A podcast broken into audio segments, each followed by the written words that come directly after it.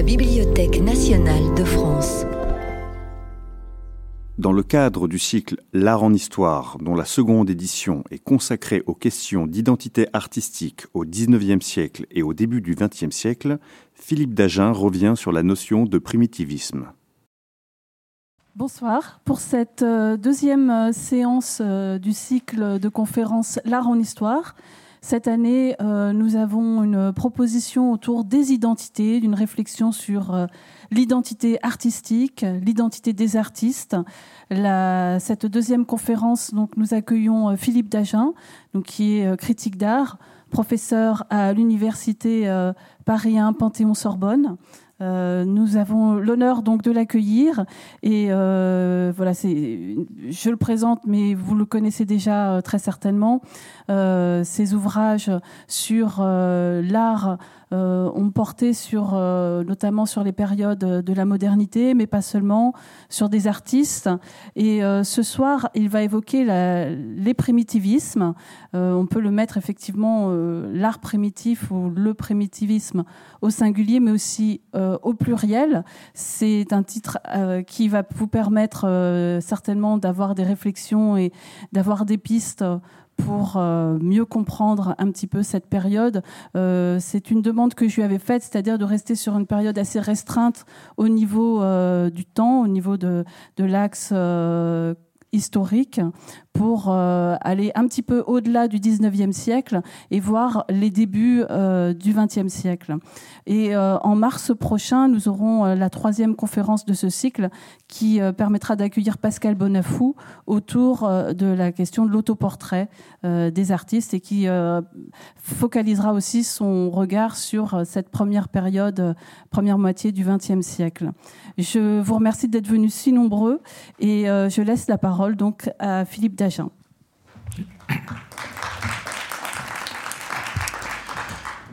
Je vous, remercie.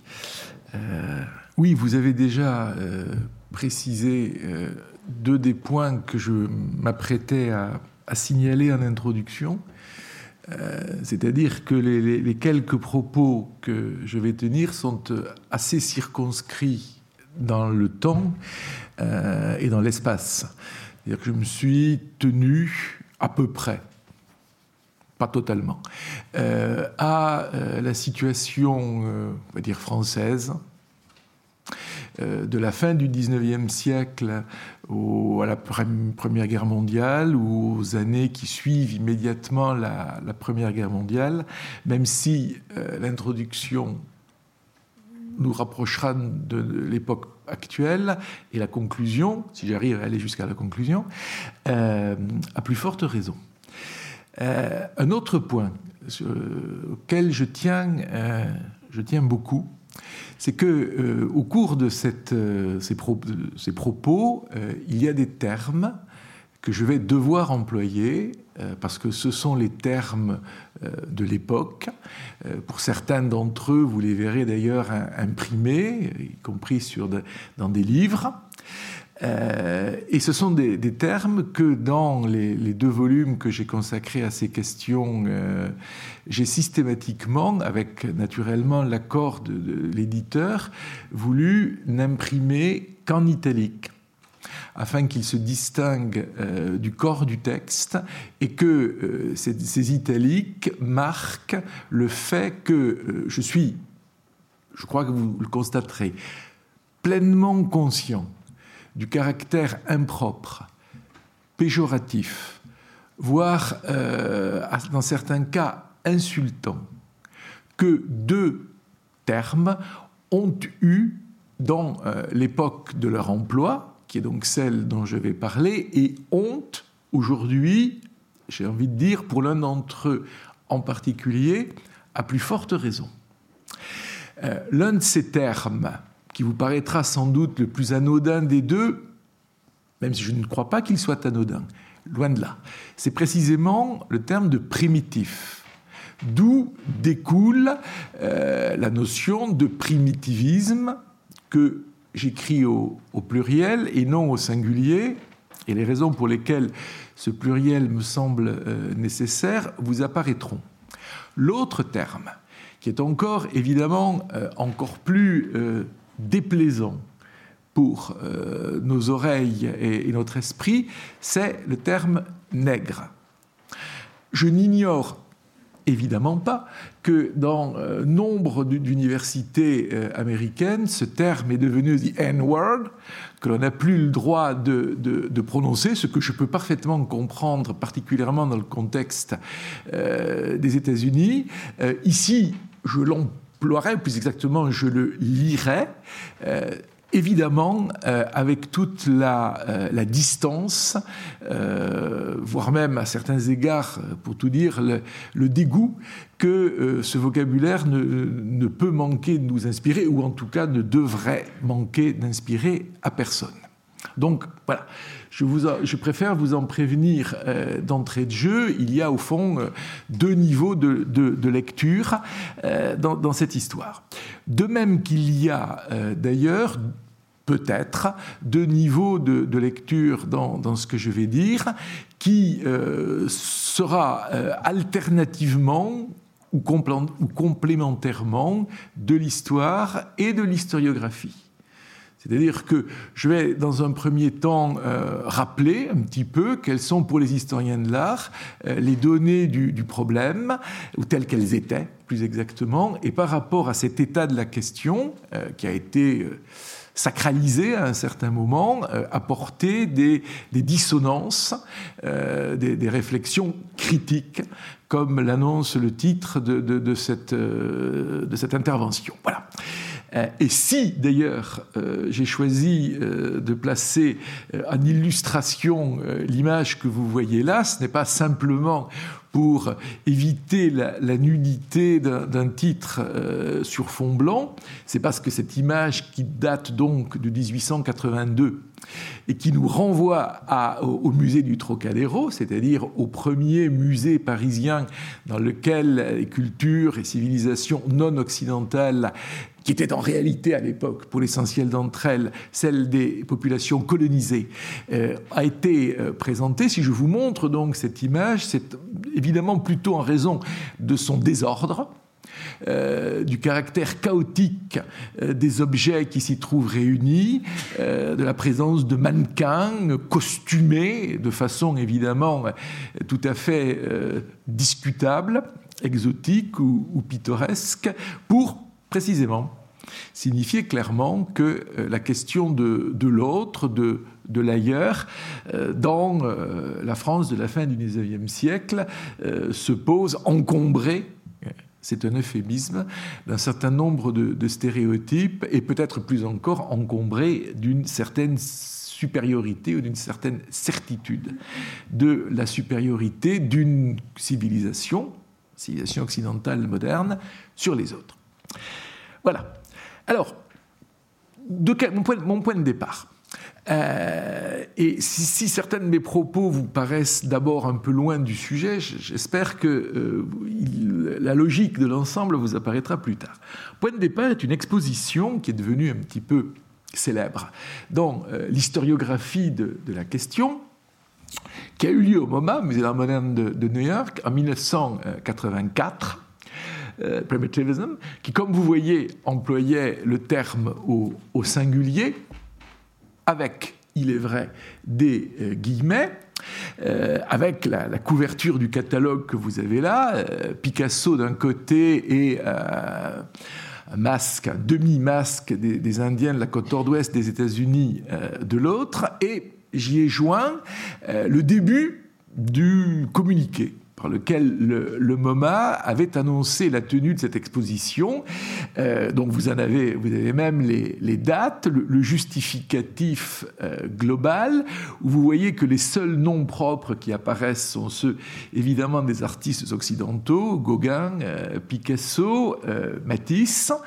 vous voyez aussi qu'à la fin du texte, cette exposition a un sous-titre qui est Affinity of the Tribal and the Modern, l'affinité du tribal et du moderne.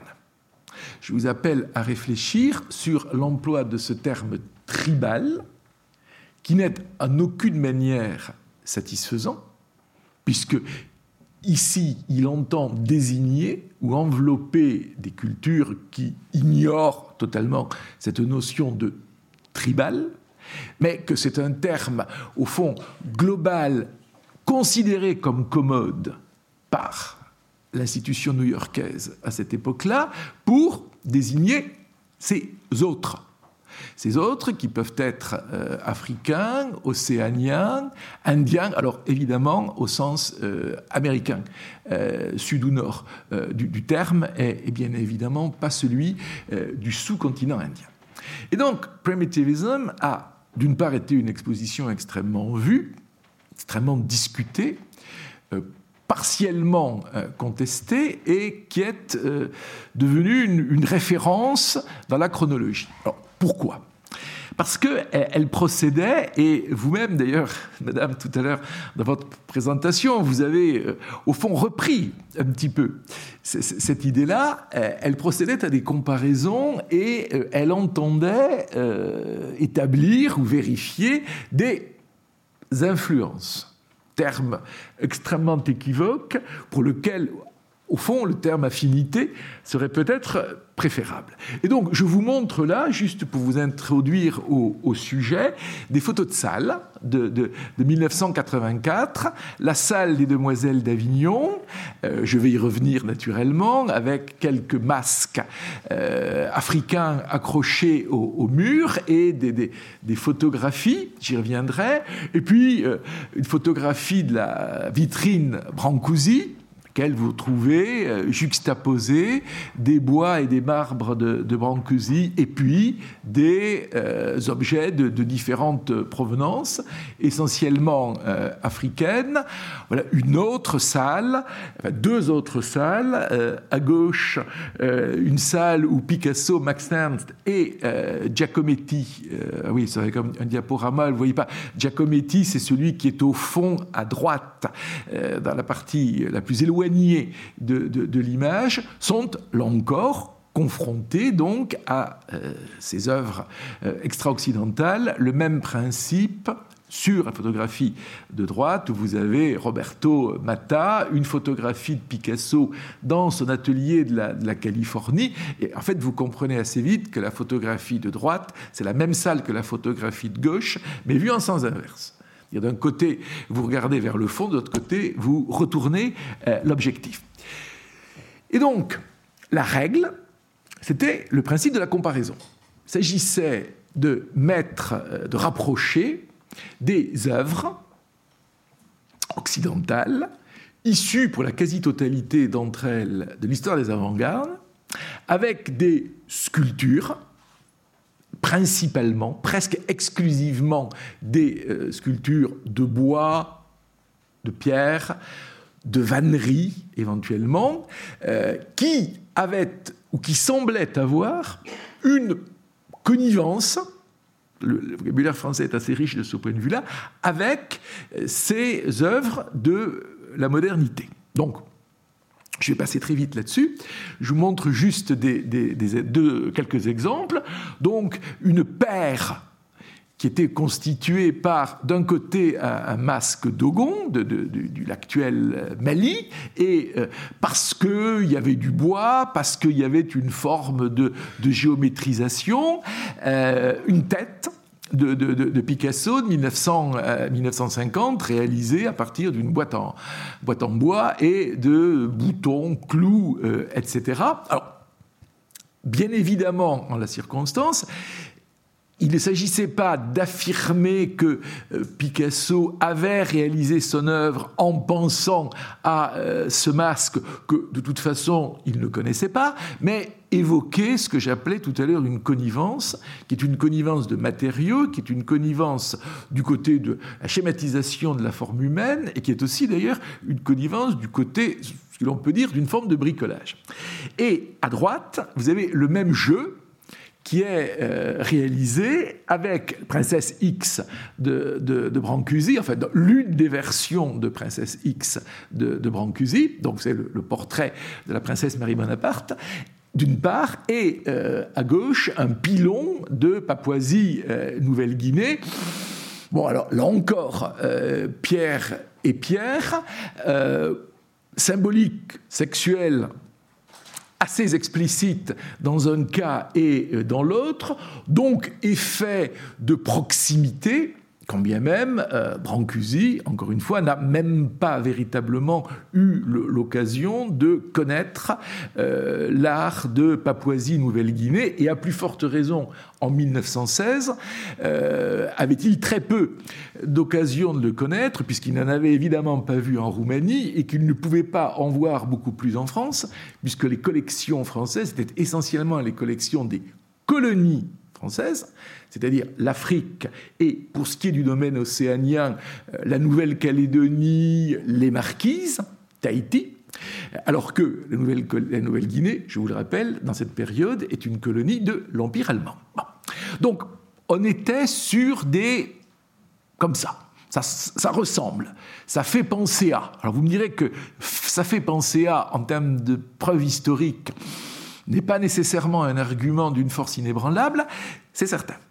Euh, autre exemple euh, encore, canonique pour le coup, à droite une tête d'homme de, Picasso de 1908, donc postérieure aux Demoiselles d'Avignon, euh, très triangulée, géométrisée, définie par des, systèmes de, plans et de volumes très fortement caractérisés. Et de l'autre, alors là, pour le coup, euh, on pourrait en effet euh, penser que la proximité n'est pas simplement de l'ordre du ça fait penser à, le fameux masque que, selon le récit qu'il en a fait, et donc je dis bien selon le récit qu'il en a fait, ce qui veut dire que je n'y prends aucune part, pas même d'approbation. Vlaminck, Maurice de Vlaminck, aurait aperçu dans un bistrot d'Argenteuil, me semble-t-il, bon, aurait échangé contre une somme dérisoire au propriétaire et l'aurait revendu à André de Rhin, donc une histoire de, peintre fauve, une histoire d'avant-garde, et à partir du moment où le masque a été chez de Rhin, ce qui est en effet attesté de, plusieurs preuves, on peut supposer que Picasso l'a vu. Donc, en la circonstance, on serait un petit peu au-delà de la connivence, dans la mesure où il est factuellement possible que Picasso ait eu connaissance de cet objet. Factuellement possible ne signifie pas attesté. Mais vous verrez que la plupart du temps, euh, on est beaucoup plus dans l'ordre de l'hypothèse que dans l'ordre de l'affirmation. Et donc, pour en revenir à euh, mon idée centrale, euh, primitivism fonctionnait ainsi. C'est-à-dire que les œuvres africaines, océaniennes et autres n'y étaient considérées que dans la mesure où elles étaient susceptibles d'avoir des relations avec les œuvres des avant-gardes occidentales. Dire qu'elles ne faisaient l'objet d'aucun discours qui leur soit spécifiquement dédié. Par exemple, tout bêtement, ce masque. Est-ce qu'il est présenté ici tel qu'il avait un usage dans les populations Fang avant sa collecte? Non. Il est présenté de manière dépouillée. La coiffe, très vraisemblablement de, de raffia ou de fibres, a disparu. Donc, ce masque est devenu quelque chose comme une sculpture, et on ne s'interroge pas sur les fonctions politiques, sociales, religieuses, symboliques qui pouvaient être les siennes. Ce n'est pas l'objet de l'exposition. L'exposition, c'est de placer ces corpus d'œuvres non occidentales, au fond, dans une histoire occidentale de l'art, et non pas de les considérer en tant que tels. Et ce processus trouve évidemment son apothéose à propos des célébrissimes demoiselles d'Avignon, sur lesquelles euh, je reviendrai euh, un petit peu plus tard, dans la mesure où, mais là vous le savez euh, nécessairement et on ne va pas perdre de temps là-dessus, dans la mesure où deux des visages des demoiselles les deux visages de, droite. Je rappelle que les demoiselles sont des prostituées dans euh, la salle principale d'un bordel de, Barcelone. Donc les visages des deux demoiselles sont retravaillés entre 1906 et surtout au printemps 1907 par Picasso jusqu'à les mettre dans l'état entre guillemets, non naturalistes, non imitatifs, où vous les, vous les voyez. Et le propos était de, suggérer que, par exemple, la demoiselle donc vous avez là le détail dans la partie euh, droite, euh, et dont vous avez une étude préparatoire à l'aquarelle au milieu de mon, euh, de mon écran, pouvait se comprendre par rapport à ce masque de maladie pendé du Congo en raison de la courbe, en raison de la dissymétrie du visage mi-blanc, mi-noir, etc. Bon, en fait, et d'ailleurs le catalogue le disait honnêtement, ce type de masque n'était pas connu en 1906-1907, il n'en était arrivé aucun exemplaire en Occident, et au musée du Trocadéro, il n'en est arrivé qu'après la Seconde Guerre mondiale. Donc, on était dans l'affinité, peut-être, mais dans une affinité non probante. D'où mon expression, un peu péjorative évidemment, ça fait penser à. De même, le portrait, le visage du portrait de Madame Matisse peint par Henri Matisse évidemment, en euh, 1913, ce visage blond aux yeux noirs fait penser à un masque euh, Pounou, du, Gabon, parce que la totalité de ces masques sont euh, traités euh, au kaolin, ont été blanchis euh, au kaolin, et que donc il y a une sorte d'osmose, si vous voulez, qui semblerait devoir se produire entre le masque réel et le visage de l'épouse de l'artiste traité en forme de masque. Là encore, il ne s'agit pas de faire une démonstration historique, mais de suggérer ces fameuses affinités. Et je finis avec un dernier exemple, un peu pour le plaisir, euh, car là, vraiment, le, le, câble est tendu au, maximum, si j'ose dire. D'un côté, le masque, un, un Paul Klee de, de, de, 32, enfin, vous voyez les légendes, donc c'est pas la peine que je vous les lise. Et d'autre part, une, une statuette Zuni, donc du, du, du Nouveau-Mexique, très vraisemblablement. Pourquoi?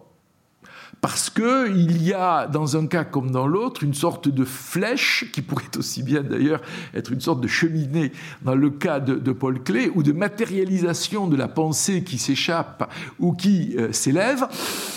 Bon, euh, l'argument, si vous voulez, l'argument est, assez faible, mais euh, au regard de l'organisation d'une exposition, ça permettait en tout cas d'intégrer Paul Klee ça permettait aussi d'intégrer de, des euh, œuvres d'une qualité et de surcroît d'une rareté telle que euh, cet objet venu de, Berlin, parce que Primitivism était indubitablement une très riche exposition d'art africain, océanien et indien, tout en étant, j'allais dire, par ailleurs, une très riche exposition des avant-gardes. Reste à savoir si la juxtaposition des deux faisait sens ou euh, faisait spectacle. Alors, un premier, là, euh, voilà le point de départ. À partir de là, euh, je vais faire plusieurs observations. La première est plutôt dans la ligne de ce que je viens de dire, et puis, comme vous le constaterez aisément, je vais rapidement m'en écarter. Le premier point, qui est un point indiscutable, c'est que très clairement, après Gauguin, donc après les années 1890, un, dans un milieu très restreint, très peu nombreux, qui est un milieu d'artistes, de collectionneurs, d'amateurs, parmi lesquels un assez célèbre poète sur lequel je reviendrai, qui est Guillaume Apollinaire, il y a eu indiscutablement une curiosité de plus en plus marquée pour des objets de provenance lointaine.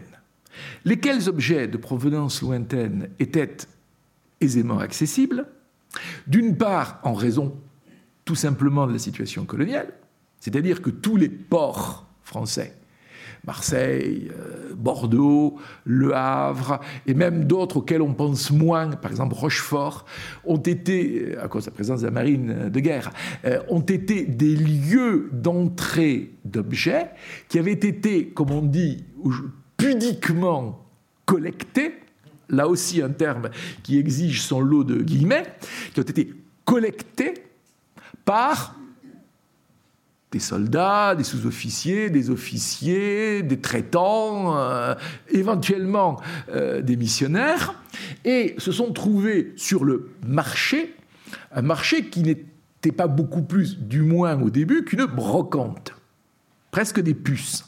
Ces premiers objets valant très peu cher, ce qui permettait à des artistes qui avaient eux-mêmes très peu d'argent de les acquérir puisque euh, Picasso en 1905 ou 1906, ce serait peu dire que sa situation économique est encore relativement euh, précaire. Et donc, je vous cite, pour mémoire pour certains, pour peut-être vous les faire découvrir euh, pour d'autres, quelques-uns des indices de cette curiosité pour l'ailleurs, puisque vous comprenez bien que j'emploie aussi peu que possible, en tout cas pour l'instant, le terme primitif. Alors, je me suis tenu à trois cas, qui sont grosso modo les trois plus connus, euh, mais je pourrais euh, multiplier les exemples, particulièrement si j'intégrais l'Allemagne, et en particulier le mouvement d'Ibruck à Dresde et à Berlin, mais puisque euh, la commande était française, j'ai, regret, exclu Nold, Kirchner ou, Schmidt-Rottluff de, de mon exposé. Donc, ici, une nature morte, d'ailleurs inachevée, ce qui ne pourrait pas euh, apparaître comme négligeable, de Matisse, dans laquelle il introduit une petite statuette Vili, donc euh, de l'actuelle République du, Congo, euh, dont vous avez là une vieille photographie en noir et blanc prise au temps où elle appartenait en effet à la collection de, Matisse. Et vous voyez que cette statuette Vili se trouve en compagnie de, de, euh, de, de verre, de, de céramique. C'est au fond quelque chose comme un objet de curiosité que l'artiste intègre dans une nature morte, sans que pour autant, d'ailleurs, on ait le sentiment que les qualités plastiques de cette statuette influent considérablement sur la manière dont Matisse travaille. Parce que le reste de la nature morte est sinon conventionnel, du moins au fond pas très différent de la manière dont, euh, quelques années auparavant, euh, Paul Cézanne aurait pu la peindre. Autre exemple, beaucoup plus riche, euh, mais que la mauvaise réputation pas entièrement injustifiée de l'artiste a rendu au fond un peu euh, masqué, André Derain. André Derain euh, fête en mars-avril 1906, les dates ne, ne, seront probablement jamais établies avec précision, un séjour à Londres, dont le propos d'ailleurs était de euh, rivaliser avec euh, Claude Monet, puisque Monet avait exposé avec un très grand succès ses séries de Vue de la Tamise, de Westminster, euh, de Waterloo Station, etc. Et donc, un galeriste avait proposé à Derain une somme d'argent pour aller à son tour peindre sur les mêmes motif que Monet, ce qui a en effet donné une série de paysages londoniens de, de, Rhin qui sont assez connus, mais de Rhin en a surtout profité en a aussi profité.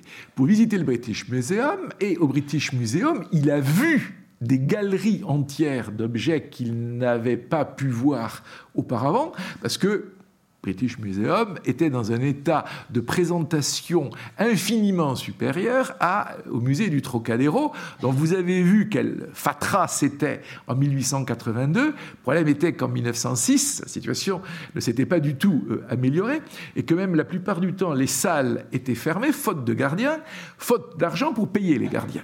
Donc, Derain découvre à Londres, ce qu'il n'a pas pu voir à Paris, et il découvre d'ailleurs des, objets qui sont venus, pour beaucoup d'entre eux, de colonies de l'Empire britannique, qui sont donc aussi différents de ce qu'il aurait vu à Berlin ou de ce qu'il aurait pu, idéalement, voir à Paris. Et donc, vous voyez ce qu'il fait? Il, dessine euh, au crayon de couleur sur un carnet quantité considérable d'études. Je n'ai sélectionné deux, il y en a des dizaines. Hein. Euh, en particulier, j'ai rapproché, pour juste que vous ayez une idée du travail de Derain, l'original et, le dessin, donc une étude d'après une sculpture de bois et de nacre des îles euh, Salomon et euh, la photographie ancienne de la pièce dans les collections du British Museum et par ailleurs un, tambour des, des Nouvelles Hébrides. Non seulement il remplit ses carnets, mais il, fait bénéficier ses amis de ses découvertes, et donc il écrit, ici à gauche, une lettre à Vlaminck, à droite, une lettre à Matisse, dans laquelle il illustre abondamment de dessins à l'encre et au crayon de couleur.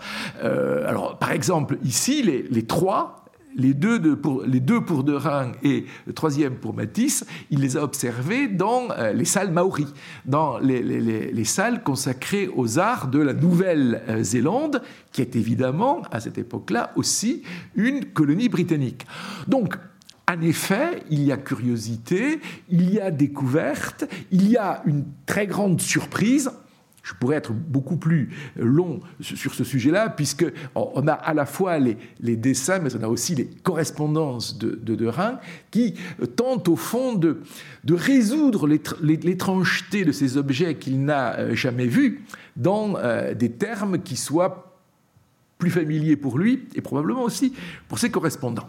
Et cela euh, nous conduit à un dernier exemple, fameuse photo, fameuse pour les historiens, je ne suis pas sûr qu'elle ait fait le tour du monde, euh, de euh, Picasso, photographié dans son atelier au bateau Lavoir en 1908-1909 par un architecte et critique d'architecture nord-américain, Glad Burgess, qui, deux ans plus tard, publie dans une revue d'architecture à euh, New York le résultat de son voyage sous un titre que vous apprécierez, The Wild Men of Paris, Les Sauvages de Paris, mais on s'en fiche, puisqu'il y a la photo, et cette photo est la seule qui nous permette de savoir ce qu'il y avait réellement d'œuvres non occidentales dans l'atelier de Picasso au bateau Lavoir, non pas au moment des Demoiselles d'Avignon, on est obligé d'être un minimum précis, mais probablement après les Demoiselles d'Avignon. Les Demoiselles d'Avignon sont laissées dans l'état où vous les avez vues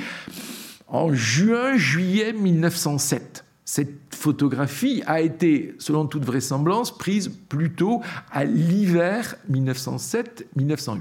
Et donc, qu'est-ce qu'il y a chez Picasso? Il y a au mur deux fêtages kanak, qui donc euh, Nouvelle-Calédonie, qui donc n'ont rien à voir avec l'art euh, africain. Et puis il y a ben, tout à voir avec la situation coloniale. Et puis deux objets dont, à mon grand regret, je peux vous dire que euh, ce sont des objets de commerce, c'est-à-dire que leur degré d'authenticité tribale, comme on aurait dit à New York en 84, est extrêmement faible. Je vous les ai, euh, vous avez mis les photos séparément. Donc, les deux épis de fêtage Kanak sont probablement, entre guillemets, bons. Le groupe extrêmement composite, juché sur un éléphant, avec ses, figurines humaines et animales coincées dans des compartiments, euh, les deux compartiments étant eux-mêmes bordés par des serpents. C'est vraiment de l'ordre de l'objet fabriqué dans un port, peut-être Luango, pour le commerce colonial. Ce sont des exoticas. Ce ne sont pas du tout des objets qui auraient une, valeur euh, religieuse ou, sociale quelconque. Et la harpe euh, Punu ou Fang n'a pas beaucoup plus de, qualité, d'authenticité.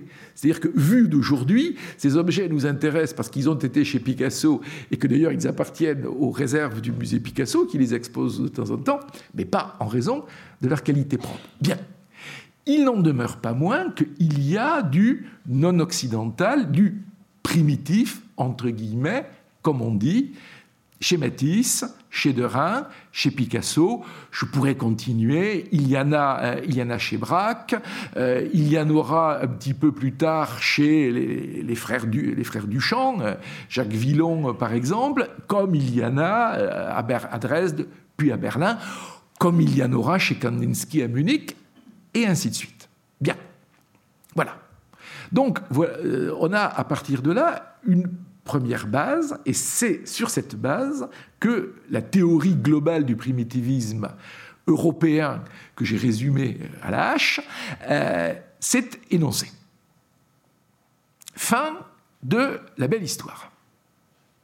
À partir de maintenant, je vais vous montrer euh, en deux ou trois points que l'on peut regarder euh, les choses d'une manière un petit peu différente et non pas comme la merveilleuse histoire d'artistes d'avant-garde qui découvrent des objets africains, océaniens, s'en émerveillent et euh, en font quelque chose dans leur art, mais comme une histoire de primitif. Et donc, qu'est-ce que c'est que le primitif? En France, et d'ailleurs euh, le terme, la question vaudrait pour euh, l'Europe et même probablement pour les États-Unis également, à cette date-là. Eh bien, le primitif n'est pas un terme qui euh, s'applique, comme l'exposition Primitivism semblait le donner à penser, exclusivement à l'Afrique ou à l'Océanie. En fait, c'est un terme beaucoup plus large. C'est pour ainsi dire une catégorie globale dans laquelle l'anthropologie, l'ethnographie, l'histoire des religions et au-delà leur vulgarisation réunissent des types de production graphique ou sculpturale dont pourriez être surpris de penser que les œuvres africaines et océaniennes ont été rapprochées et ont été vues, si j'ose dire, dans cette lumière-là. Alors je vais prendre des exemples. Alors là, ça va vous demander de lire un peu, puisque ici, je quitte le domaine des œuvres d'art et des objets pour aller vers celui des, livres, et je bénis donc à cette occasion Gallica, euh, cette divinité euh, heureuse des chercheurs, euh, grâce à laquelle des revues introuvables deviennent accessibles, même si les reproductions ne sont pas toujours phénoménal. Bon. Premier exemple. Un livre euh, qui euh, aurait pu passer inaperçu. En 1908, un médecin, psychiatre, euh, publie sous le pseudonyme de Marcel Réja un livre qui s'intitule, comme vous le voyez, L'art chez les fous, chez un bon éditeur, puisqu'il s'agit du Mercure de France. On est en 1908. Et je pense que vous voyez tout de suite, c'est assez flagrant, euh, où je peux vouloir en venir. C'est-à-dire que après le chapitre 1, qui est au fond une sorte de chapitre plutôt descriptif, il dit euh, Réja, Meunier de son vrai nom, enfin mettons Réja, euh, est psychiatre, euh, il connaît l'essentiel de ses confrères des, des asiles, des hôpitaux psychiatriques parisiens et français, il s'est lui-même constitué une collection. Et cet homme, qui est donc un savant, qui, est non seulement un savant, mais même à certains égards, pour ce que l'on en sait, plutôt un philanthrope. Donc quelqu'un auquel, j'ai envie de dire, on aurait envie de faire confiance. En 1908, ça lui semble parfaitement banal de réunir dans le même titre de chapitre les enfants et les sauvages. À ses yeux, ça relève du même processus le dessin des fous, je lis juste cela, ne constitue pas une forme absolument unique, un monstre isolé parmi les productions du reste de l'humanité. C'est heureux cette formule-là, du, reste de l'humanité. Il y a, les, il y a les, logiques, il y a les modernes, et puis il y a les autres.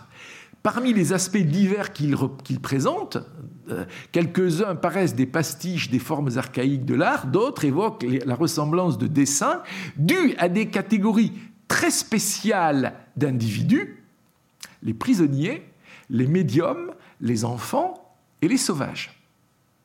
C'est-à-dire que est primitif, l'enfant, l'archaïque, c'est-à-dire en fait, vous allez le voir très rapidement, la préhistoire, et les sauvages, c'est-à-dire ceux que, à New York en 84, on appelle les primitifs.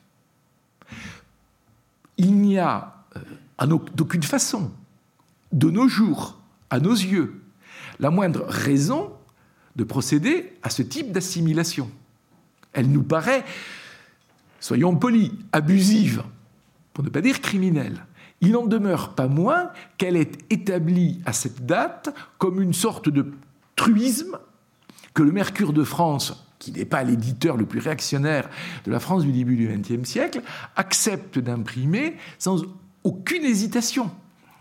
C'est au fond de cela que je voudrais vous convaincre. C'est qu'on part d'une situation où un certain nombre de stéréotypes, pour ne pas dire pire, sont considérés comme relevant de l'évidence et n'appellent aucune contestation possible. Et parmi cela, le fait qu'un sauvage, vous imaginez là encore l'usage que l'on peut faire d'un tel terme, c'est comme un enfant, c'est comme un fou. C'est-à-dire que c'est extérieur à la raison. Et donc, ça doit être tenu comme une forme, entre guillemets, monstrueuse d'individus. Et donc, ces créations relèveront également d'une forme de, de monstrueux. Alors, pourrais, euh, je ne vais pas vous faire lire euh, la totalité du chapitre 2 de Marcel Réchat. D'abord, c'est trop long, ensuite, c'est trop déprimant. Mais globalement, vous avez cette idée-là qui est euh, répétée à, à, non plus, à, non plus finir. Je vous montre deux, autres, deux autres citations. cette communauté de manifestation, toujours, hein, est frappante pour le dessin. Ni l'enfant ni le sauvage oui, c'est pareil, hein.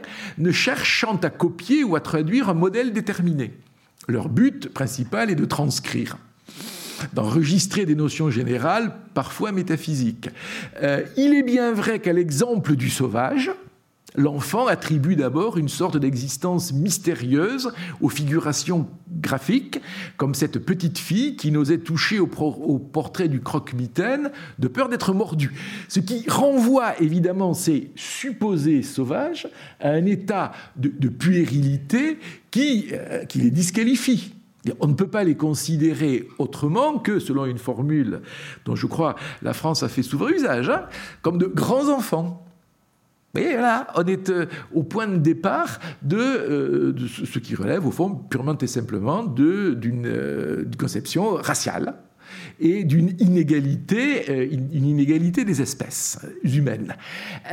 les primitifs, etc. Bon, et si j'ai introduit aussi la, la, page, la page 87, c'est parce que Réja y introduit un autre élément qui est euh, euh, les, les, hommes, les graffitis sur bois de Rennes, l'homme des cavernes, dont cependant la vie est considérée comme le prototype d'une existence informe et rudimentaire. C'est-à-dire que la découverte de ce que l'on appelle aujourd'hui l'art préhistorique, qui commence à l'extrême fin du Second Empire et qui se développe euh, au fond dans le dernier tiers du XIXe siècle, vient apporter des éléments complémentaires à cette théorie, entre guillemets, du primitif, dont le préhistorique est l'un des cas de figure à égalité avec euh, tous ceux que euh, je viens de citer précédemment. Autre sommité, Ernest Ami alors, Ernest Ami, dont je vous ai montré quand même un portrait officiel pour que vous vous rendiez compte que, bon, voilà, c'est quelqu'un de, respectable. Aujourd'hui, euh, il serait à l'Académie française. Il a il a des décorations. Euh, Ami euh, est le fondateur du musée du Trocadéro. Donc ce n'est pas un individu sur lequel on, puisse dober comme ça à la légère. Il a véritablement œuvré, même si ensuite les moyens budgétaires sont très loin d'avoir suivi. Bon. Et euh, cet euh, Ernest euh, Ami est le, patron de l'anthropologie française jusqu'à sa mort, qui intervient précisément, cette funeste pour lui, année 1908, qui est celle au cours de laquelle la revue qu'il a fondée, l'anthropologie, publie le texte d'une conférence qu'il a donnée l'année précédente à un public savant. Au fond, je répète ce rituel, euh, et il a donné comme sujet la figure humaine chez le sauvage et chez l'enfant. C'est-à-dire que, euh, comme Réja, il procède exactement au même type d'assimilation et il ne les met nullement euh, euh, en cause. Les sauvages et les plus grossiers, des signes, peignent, etc., euh, etc. Alors, je vous montre juste quelques morceaux choisis de ce très long article dans, dans, lequel Ami constatant ce qu'il croit être un caractère grotesque des représentations euh, humaines chez le sauvage et l'enfant, Sic, glisse vers la notion de, de, caricature. Et ce à quoi je voulais vous, vous en euh, c'est d'une part, au bas de la page qui est à votre gauche, la, référence aux pièces de l'âge du renne du regretté Édouard Piette. Je vais expliquer. Collection Piette, c'est une des collections du Musée d'Antiquité nationale de Saint-Germain-en-Laye, que vous pouvez d'ailleurs très bien aller visiter. Et la page de, droite, qui est un petit peu plus loin, au point de vue des arts du dessin, en effet, comme en tant d'autres points de vue, les sauvages sont de vrais enfants, en italique, pourquoi pas, ils dessinent, ils barbouillent, ils modèlent comme des enfants. C'est un truisme, c'est une évidence. Et c'est une évidence qui est énoncée et portée par quelqu'un qui euh, est supposé incarner qui incarne de fait socialement, sinon scientifiquement, une véritable autorité dans euh, ce qu'on appelle à l'époque, un peu glorieusement, ou trop, la science française. La science française, pas en ces termes, mais ce n'est pas pour euh, l'accabler, parce que la science euh, britannique ou la science allemande ne pense pas dans des termes différents. C'est-à-dire qu'il y a véritablement deux mondes le monde de la civilisation, où l'on est rationnel, civilisé, moderne, et où on sait ce que c'est que le beau, le vrai, le juste, compagnie, et puis le reste, où que l'on soit sauvage, enfant, euh, fou ou préhistorique, on est incapable d'accéder à cet état social et aux notions morales, politiques, tout ce que vous voulez, euh, qui sont supposées aller avec. Le monde est clivé, il y a nous et il y a eux. Et eux, c'est au fond, pardon de cet apparent truisme, tout ce qui n'est pas nous. Le primitif, c'est l'envers, c'est le revers du moderne. Et donc, la question du primitivisme, on ne peut pas la traiter en s'en tenant au euh, peuple colonisé, on doit la traiter dans l'intégralité de son dispositif intellectuel, et donc en intégrant les, sauvages, euh, les, fous, les préhistoriques et les enfants dans la même interrogation, puisque si on fait l'histoire des idées, en fait, on se rend compte que cette assimilation est constitutive de ce propos. Alors, les préhistoriques piètent euh, voici, voilà une, une note euh, dans laquelle il, commente, je ne vais, pas vous, je vais pas vous lire, d'autant sinon je vais bientôt euh, être trop long, il montre trois, trois, trois images, de les, trois images qu'il commente lui-même et qui seraient donc, à ses yeux, pour lui, de l'ordre du laid, du grotesque, cette vieille bonne femme laide et grotesque qu'un Dantan du Mas d'Asie. Alors Dantan, c'est un caricaturiste de la monarchie de Juillet, D'Asile, c'est évidemment le site préhistorique dans, les, Pyrénées où euh, euh, cet objet, cette dent gravée sculptée a été sculpté. Donc le préhistorique ne peut être que de l'ordre du, grotesque et de l'enfantin comme toutes ces autres productions qui sont extérieures au, vrai monde, au nôtre. Autre savant encore, Georges-Henri Luquet, qui est à la fois un spécialiste du dessin d'enfants, auquel il a été l'un des premiers à s'intéresser de manière euh, scientifique, euh, mais qui est aussi un spécialiste de préhistoire. Jusque dans les années 20 ou 30, Luquet publie des ouvrages synthétiques sur la préhistoire, dans lesquels il reste fidèle à ces, à ces opinions-là. Et donc, je vais euh, assez vite, euh, vous, vous, concevrez que euh, on, peut se, convaincre, c'est en bas de la page de gauche, de, l'aspect caricatural des visages humains qui n'est pas spécial au préhistorique, puisque J'aurais dû commencer ma lecture un petit peu plus haut.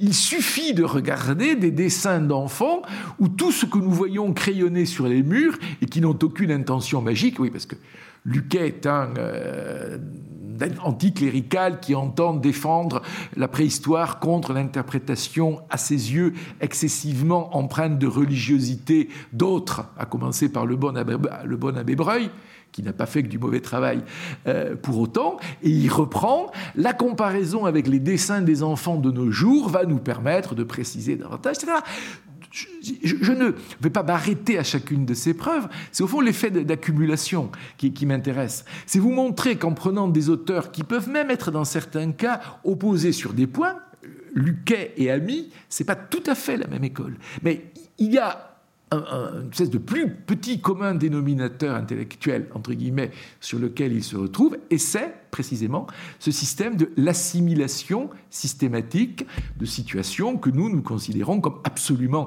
euh, diverses les unes des autres, sans même parler du fait que parler de l'art des fous, la notion de fou, je ne vais pas euh, épiloguer là-dessus aujourd'hui, mais elle me semble quand même un tant soit peu rudimentaire pour recouvrir une telle diversité de, situations, de, pathologies, etc., que cette catégorie est en elle-même euh, inacceptable euh, intellectuellement. Bon, et je finis, en tout cas ce chapitre, donc le primitif, c'est quoi ben, Le primitif, c'est tout ce que nous ne sommes pas.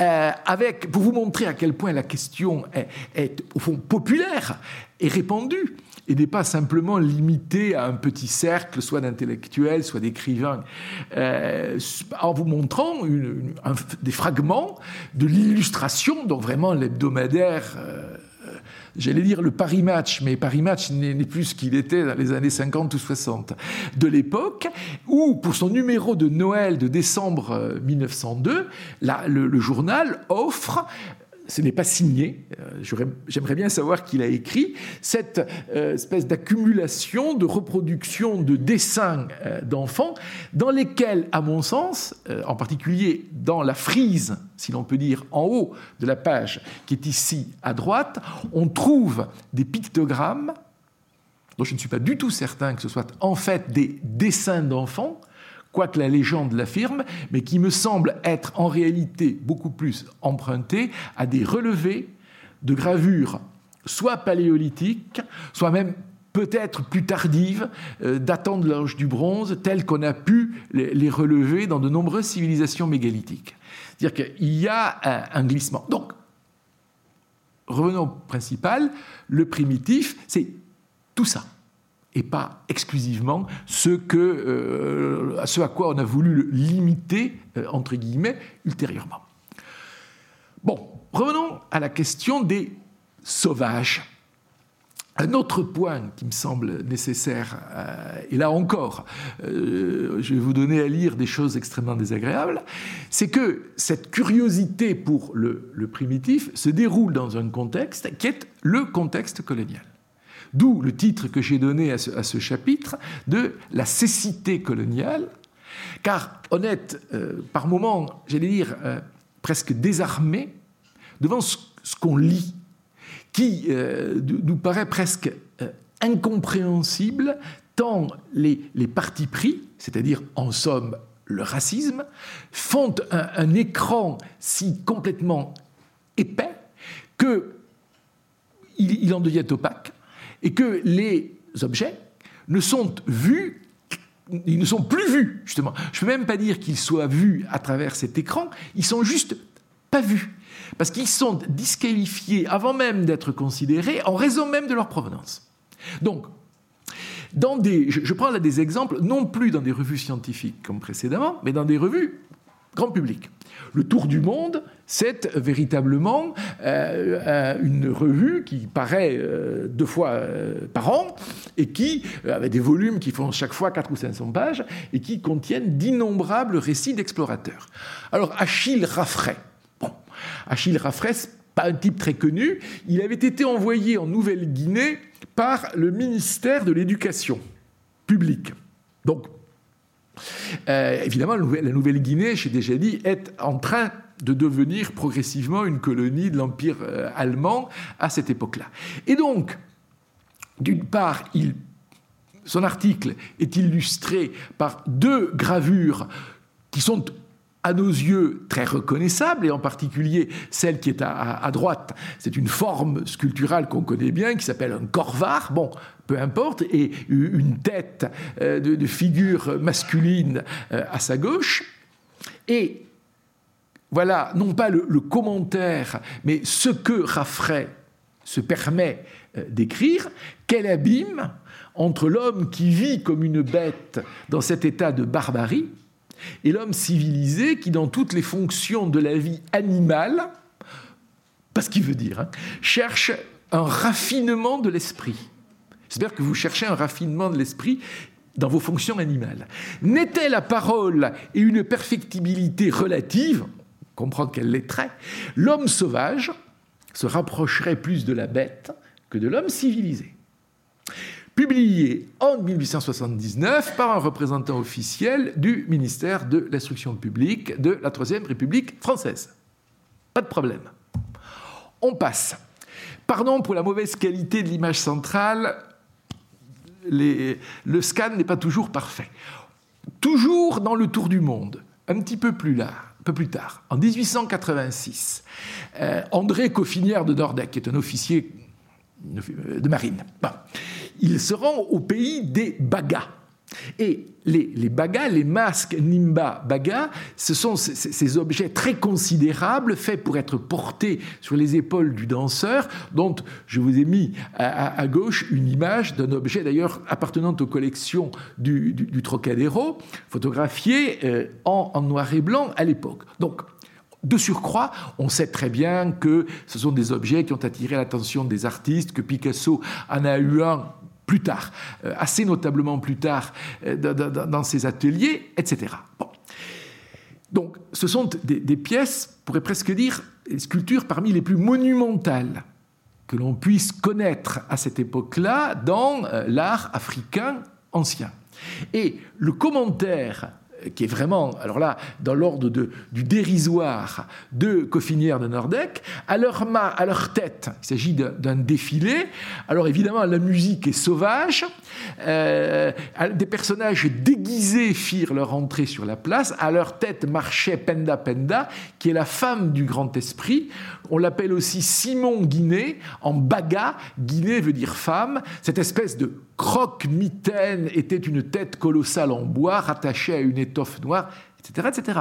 C'est-à-dire que l'objet n'est vu que à travers des yeux qui, veulent en rire, qui veulent considérer que c'est nécessairement quelque chose d'un peu comique, ou même presque d'un peu lamentablement comique, la preuve, autour de lui, tous les polissons du village sautait. C'est-à-dire que ce qui pourrait nous apparaître dans le langage neutre de l'ethnologue comme l'amorce peut-être d'une cérémonie où une entrée, un salut, devient nécessairement une manifestation de polisson. C'est-à-dire que la chose est disqualifiée dans le choix du vocabulaire même. C'est ça ce que j'appelle la cécité coloniale. C'est-à-dire le fait de ne pouvoir pas voir ce qui est, tout simplement parce qu'on croit savoir a priori que c'est en tout état de cause grossier, grotesque, dérisoire, et ainsi de suite. Autre exemple encore, Louis-Gustave Binger. c'est un, officier colonial qui a eu une véritable notoriété, et dont je vous signale, pour la curiosité bibliographique, qu'il a eu un petit-fils qui est encore beaucoup plus célèbre que lui, puisque Binger est le grand-père de Roland Barthes. Mais laissons Roland Barthes euh, à l'extérieur de, cette histoire. Bon, il, n'y est vraiment pour rien. Euh, reproduit un masque homme euh, Bambara, et d'ailleurs la reproduction est, si j'ose dire, relativement juste, c'est-à-dire que le dessinateur qui interprète lui-même, non pas une photo, mais un dessin fait par Binger, fait relativement bien son travail. On reconnaît très bien le type, etc. Et euh, la description commence d'une façon neutre, ou relativement neutre. C'était un casque en bois noirci au feu et fait d'une seule pièce, sans doute. Bon, de chaque côté de cette niche partait une grande aile ou corne de 40 cm environ. Enfin, le cimier était surmonté d'une sculpture représentant un cavalier et sa monture. Jusque-là, tout va bien. Le tout était très grossièrement travaillé et peu symétrique.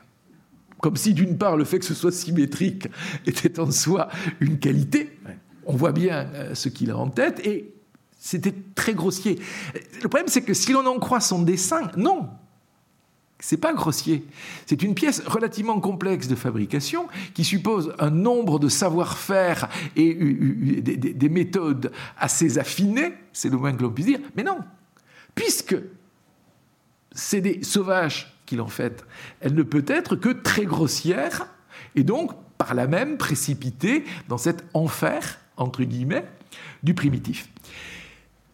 Dernier exemple, Maurice de la Fosse. Maurice de la c'est quelqu'un d'encore plus intéressant. Ça a été un grand fonctionnaire colonial, c'était un administrateur. Il a participé à la fondation de l'école coloniale, qui a ensuite été rebaptisée, mais dont les bâtiments sont toujours le long des, jardins de, l'observatoire. De la Fosse, qui est plutôt d'ailleurs à l'origine un linguiste, euh, a une illumination. Il croit reconnaître à la Côte d'Ivoire des traces probables des civilisations égyptiennes et d'hommes de race blanche.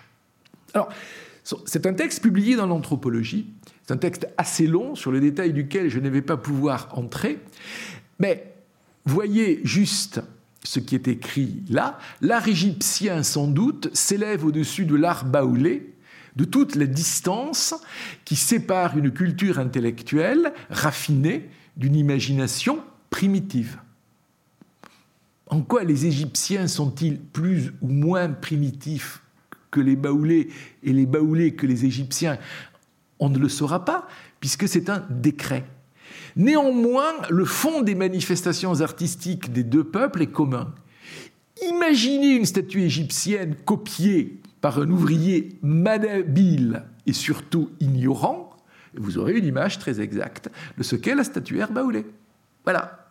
Donc, il y a peut-être eu une transmission, ce qui est, comme vous l'imaginez, très loin d'être prouvé, mais de toute façon, la supériorité restera nécessairement à la civilisation égyptienne, dont les civilisations gréco-romaines sont pour partie héritières, donc dont la civilisation occidentale est pour partie héritière et euh, admirative, ça ne risquerait pas d'arriver avec les, baoulés. Et donc, de, la fosse continue à, réfléchir sur cette question. Et alors, il faudrait prendre le temps de tout regarder en détail, parce qu'en fait, il est extrêmement mal à l'aise. Parce que par moments, il se rend bien compte que les termes qu'il emploie sont pas les bons. Ce masque est remarquable le masque baoulé, le masque de goût, non seulement par le fini du détail, mais surtout par la pureté et la régularité des lignes. Je ne crains pas de dire, je ne crains pas de dire, mais non, tu n'as rien à craindre en effet, que c'est un beau morceau de sculpture mystique. Donc, l'objet, par sa qualité, le force à, euh, écrire euh, ainsi, mais il va revenir euh, ensuite vers son idée de, de départ. J'ai donc raison de dire que ce masque est l'œuvre d'un artiste et non pas seulement celle d'un habile ouvrier, soit, mais il nous a déjà expliqué préalablement que la sculpture baoulée, c'est la copie maladroite et ignorante de la sculpture égyptienne. Ce qui reviendrait d'ailleurs à dire, si on tirait l'argument, euh, si on tirait beaucoup sur le fil de l'argument, qu'il ne peut y avoir de sculpture baoulée que parce qu'il y a eu de la sculpture égyptienne, qui d'ailleurs, les, Égyptiens étant d'ailleurs de manière tout à fait comique assimilés à, pour dire les choses clairement, des blancs, ce qui est faux. Mais dans l'imaginaire civilisationnel que de la fausse manipule, il, est clair qu'il doit en être ainsi. Donc, il y a la question du primitif et il y a, dominant tout cela à plus forte raison, la question du rapport euh, de supériorité supposée, avec ses conséquences sur l'incapacité à voir et cette fameuse cécité dont j'ai parlé. Alors vous me direz, d'accord, mais là, vous citez des anthropologues, des officiels, des officiers. Peut-être que d'autres ont eu une attitude différente. Peut-être que d'autres, par exemple, ont mis en cause la situation coloniale. J'ai le regret de vous dire que non.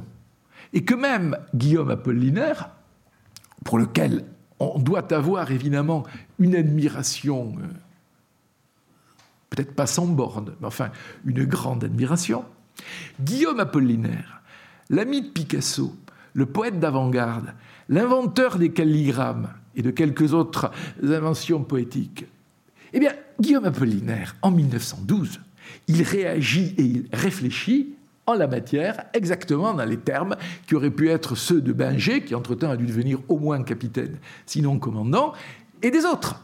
C'est-à-dire que quand je parle du, poids des, stéréotypes et d'une pensée uniforme, même, Guillaume Apollinaire baigne dans ce, bain, euh, dans ce bain-là. Alors évidemment, lui, il sait que ce ne sont pas de grossiers fétiches, témoignages grotesques de superstitions ridicules, comme le croit l'État.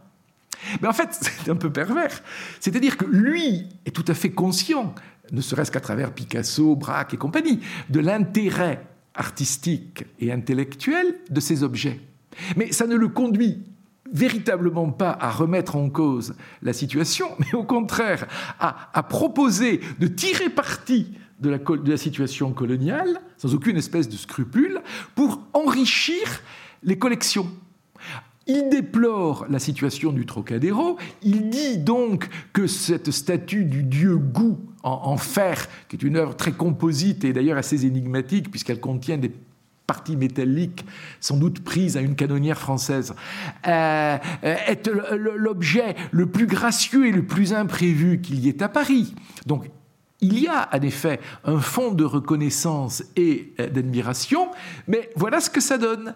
Quant à augmenter ses collections d'art exotique, l'État n'y songe guère. Et tandis que les conservateurs, hmm, il n'y a même pas au Trocadéro une, collection intéressante relative à l'art si particulier des indigènes de Madagascar. Il en va de même, etc., euh, etc. Il semble qu'il soit temps pour l'État de se préoccuper de cette situation. Pourquoi?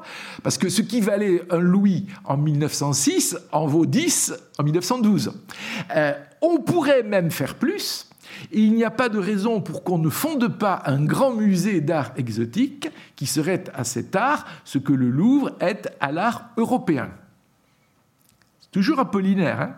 Dans euh, Paris Journal, le 10 septembre 1912, on y mettrait encore les différentes œuvres d'art qui ornent le musée du Trocadéro. Les administrations des diverses colonies serait chargé de pourvoir à l'enrichissement de ce musée qui ne tarderait pas à devenir un des monuments les plus utiles à la civilisation. C'est-à-dire que pour enrichir le Trocadéro, Apollinaire a évidemment sa solution, et euh, sa solution, c'est juste de tirer parti, on a quand même envie de dire un peu sans vergogne, du rapport de force qui existe entre la France et différents peuples, différentes cultures, etc. Dire qu'en un sens, si vous rapportez ces mots d'Apollinaire au débat qui d'ailleurs a des, si j'ose dire, des hauts et des bas. Euh, actuels sur la question des, restitutions, vous êtes quand même obligé de, constater qu'Apollinaire ne se pose absolument pas la question des conditions de la collecte, qu'il en appelle à une utilisation du pouvoir euh, administratif et probablement militaire pour enrichir les collections, et que quant à la question de celles et ceux auxquels ces objets auraient été pris Sinon, arrachée, elle ne se pose absolument pas. C'est-à-dire que, certes, il a la plus grande admiration pour ces objets, mais son admiration et son intérêt ne s'étendent pas aux populations qui en sont les auteurs, celles à l'intérieur desquelles ces créations ont eu lieu. Il objective totalement les civilisations euh, africaines comme des producteurs d'œuvres d'art susceptibles d'intéresser les artistes occidentaux. Et de ce point de vue-là, en effet, entre la position d'Apollinaire et euh, Primitive 60 ou 70 ans euh, plus tard, il n'y a pas de euh, différence particulière. Or, si j'ai encore le temps de le, dire, Apollinaire est évidemment dans cette histoire quelqu'un d'extrêmement important, puisque d'Apollinaire euh, dépend euh, une partie de l'histoire ultérieure. Vous voyez qu'il euh, écrit, on recherche particulièrement, en, bas de la page de gauche, les œuvres de la Guinée et celles des îles Marquises, et Monsieur Guillaume s'intéresse aussi aux arts des peuplades. Mais pourquoi peuplades, Guillaume? À l'art des peuples de l'Alaska. Bon, Monsieur Guillaume, c'est Paul Guillaume, c'est le marchand grâce auquel euh, l'État français, et donc vous et moi, ont le musée de l'Orangerie et euh, ses collections, la donation Paul Guillaume. Paul Guillaume, que vous voyez ici photographié rue de Miroménil, à peu près au moment de la Première Guerre mondiale, a été l'un des premiers importants importateurs difficile à dire, des, euh, de sculptures africaines sur le marché parisien et très peu de temps après sur le marché nord-américain, puisqu'il a lié des, liens commerciaux avec des euh, galeries new-yorkaises. Et donc, par là même, et j'ai rajouté dans l'image le fascicule que Guillaume Apollinaire et Paul Guillaume publient en 1917, et qui s'intitule donc, je n'y reviens pas, je ne reviens pas sur le terme sculpture nègre, euh, participe donc de ce mouvement qui va donner dans euh, la France de l'entre-deux-guerres ce que l'on a appelé et ce que vous trouvez sans doute encore aujourd'hui, je n'ai pas vérifié, euh, sous le nom de mode nègre. La, mode nègre, entre guillemets, elle commence là. C'est-à-dire dans, ce rapport de suggestion, dans ce rapport de, de domination, d'exotisme, où, comme on sait, ces grands enfants aime chanter et danser. Ce qui me rend, si vous voulez, un tout petit peu réservé par rapport à certaines manières dont a été présentée Joséphine Baker, il y a quelque temps, à l'occasion de sa panthéonisation. L'héroïne de la résistance, parfait.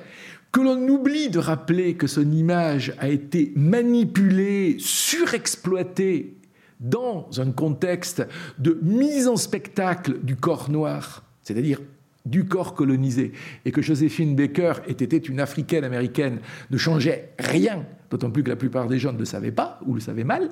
Donc Joséphine Baker et la première notoriété de Joséphine Baker participe de ce qui, euh, au fond, relève purement et simplement de ce type de propagande spectaculaire.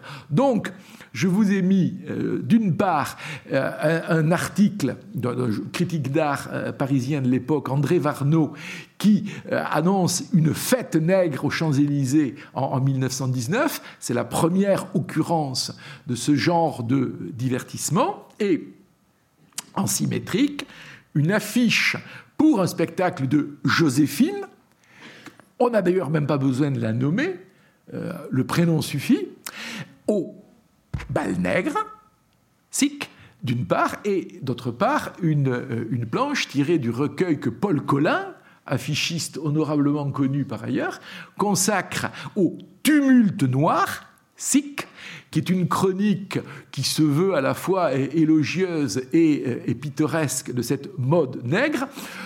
Et évidemment, j'ai choisi tout de même une, image, une lithographie, à laquelle la, danseuse euh, peu, habillée, pas plus que de l'été d'ailleurs Joséphine Baker euh, sur scène, apparaît derrière les barreaux d'une cage. Je pense qu'il n'est pas nécessaire de développer les, euh, tous les sous-entendus que cette représentation peut avoir dans euh, le, rapport, alors, ici au corps féminin, mais globalement au corps colonisé dans sa totalité.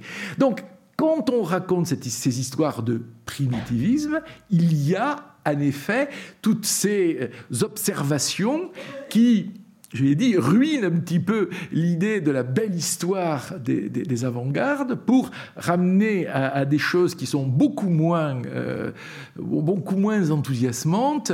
Euh, le principe du primitif englobant, si j'ose dire, de la généralité du primitif, la question du rapport de ce que j'ai appelé la cécité coloniale, et pour finir, la mise en spectacle de ces stéréotypes euh, dont on ne peut pas, euh, pardon de dire, dont on ne peut pas considérer qu'elles relèvent en quoi que ce soit d'une pensée de l'émancipation ou d'une pensée de l'égalité, mais qui relèvent purement et simplement d'une mise en spectacle euh, et d'une commercialisation du corps de l'autre, en ceci qu'il est différent du mien tout simplement. Donc, dans les débats que l'on peut avoir ou que l'on devrait avoir aujourd'hui sur, ces questions, peut-être pourrait-on euh, en venir à, rappeler ces, données Alors, pour, finir, vous, me laissez... Euh, oui, non, 5. Non, non, pour, finir. Euh, oui, je voulais quand même pas vous laisser sur cette, sur cette sensation pénible Vous savez, les historiens sont souvent des gens qui racontent des histoires pénibles. Euh, c'est même un peu, grosso modo, leur fonction. Quand elle est accomplie jusqu'au bout, c'est des empêcheurs de penser en rond, et ça me paraît euh, une fonction très utile y compris dans la société française contemporaine. Puisque j'ai beaucoup parlé de ces, j'ai évoqué, pardon, ces questions de restitution, etc. Vous savez qu'il y a un terme qui aujourd'hui euh, circule énormément dans le langage de la critique, de la pensée, de l'histoire de l'art, qui est la question de la de l'appropriation et euh, de la réappropriation.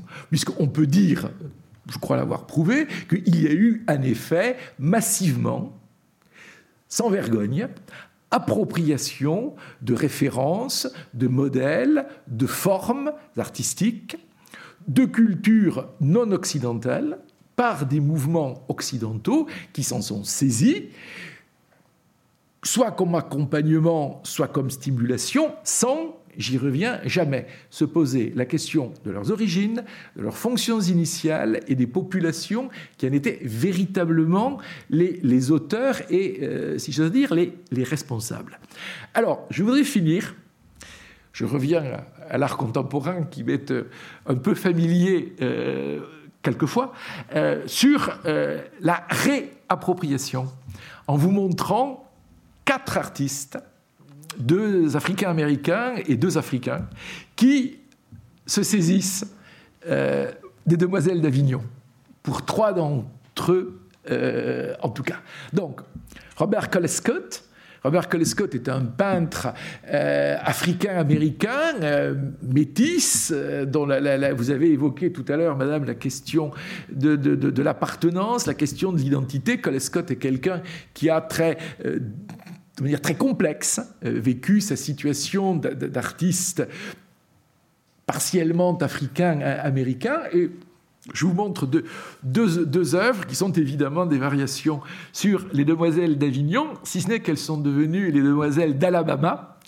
Euh, desnudas et, vestidas, c'est-à-dire euh, habillées et vêtues, le terme étant évidemment emprunté à, à Goya, la Maria Vestida et la Maria Desnuda, où vous voyez les, les rôles changent, les fonctions, euh, et les fonctions changent, et au fond, ce, ce salon euh, d'un bordel de Barcelone devient une maison peut-être pas beaucoup plus respectable d'ailleurs de l'Alabama. Donc, je vous rappelle tout de même que c'est l'un des États du sud des États-Unis où la ségrégation a été la plus brutale, où le Ku Klux A été le plus influent et où aujourd'hui encore être un, être un Africain euh, américain est une situation mettons, délicate, pour ne pas dire, dans, certains cas, dangereuse. Deuxième exemple, et là, je vous invite vivement à euh, faire une petite visite. Euh, dans huit jours, dans 15, ouvrira au musée Picasso, c'est bien le lieu, une exposition consacrée à Faith Ringgold. Faith Ringgold est une vieille dame indigne naturellement, euh, africaine-américaine euh, également, de plus de 90 ans, et elle a réalisé, entre autres, œuvres. Son, œuvre est extrêmement abondante, elle a été évidemment extrêmement mal montrée ou pas montrée du tout en France jusqu'à une date euh, récente. Elle a réalisé un corps, elle a commencé du côté des Black Panthers, et elle a ensuite évolué vers, vers des œuvres tantôt plus politiques encore.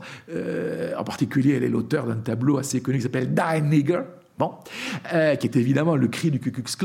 Et euh, je vous montre là deux exemples de cette réappropriation d'une histoire de l'art moderne qui fonctionnait elle-même par appropriation. À gauche, Fess Ringgold, ou une jeune Fess Ringgold, posant ou faisant semblant de poser dans l'atelier d'un vieux Picasso en short, euh, tout à fait conforme à l'image qu'il donne de lui dans le mystère Picasso de, de, Clouseau, et les demoiselles d'Avignon sont derrière, comme les masques, etc. Et de l'autre, Joe Baker, Joséphine Baker Busdale, l'anniversaire de Joséphine Baker, qu'elle célèbre dans l'atelier d'Henri Matisse puisque vous avez une citation de la desserte rouge de, Matisse à, à droite et d'une nature morte, d'ailleurs assez césanienne, de euh, Matisse dans la, partie, dans la partie gauche. Donc deux artistes africains-américains qui ont véritablement pris en charge cette question et ont retourné l'histoire à leur avantage, si dire. Et puis, alors, celles et ceux d'entre vous qui avaient vu l'exposition Ex-Africa connaissent euh, Léonce Raphaël Agbodjelou, qui est un photographe béninois.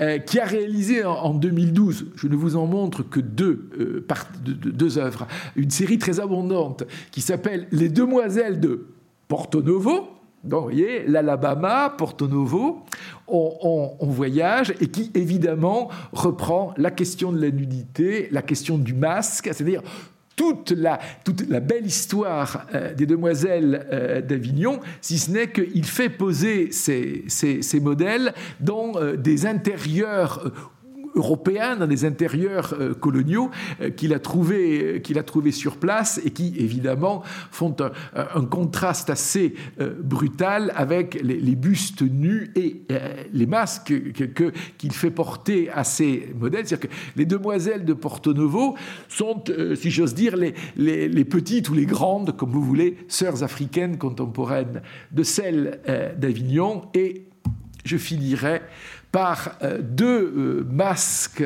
en jerrycan d'essence du béninois euh, Romuald Azoumé. L'un qui est un sans-titre et qui joue évidemment avec l'idée du masque africain, avec une totale liberté, et le deuxième à droite, qui est également d'ailleurs un bidon, agrémenté d'aiguilles, de, talons aiguilles, de chaussures de dame, et vous saurez déchiffrer le titre et comprendre quel est le, jeu de mots qui le sous-tend. Voilà, je vous remercie.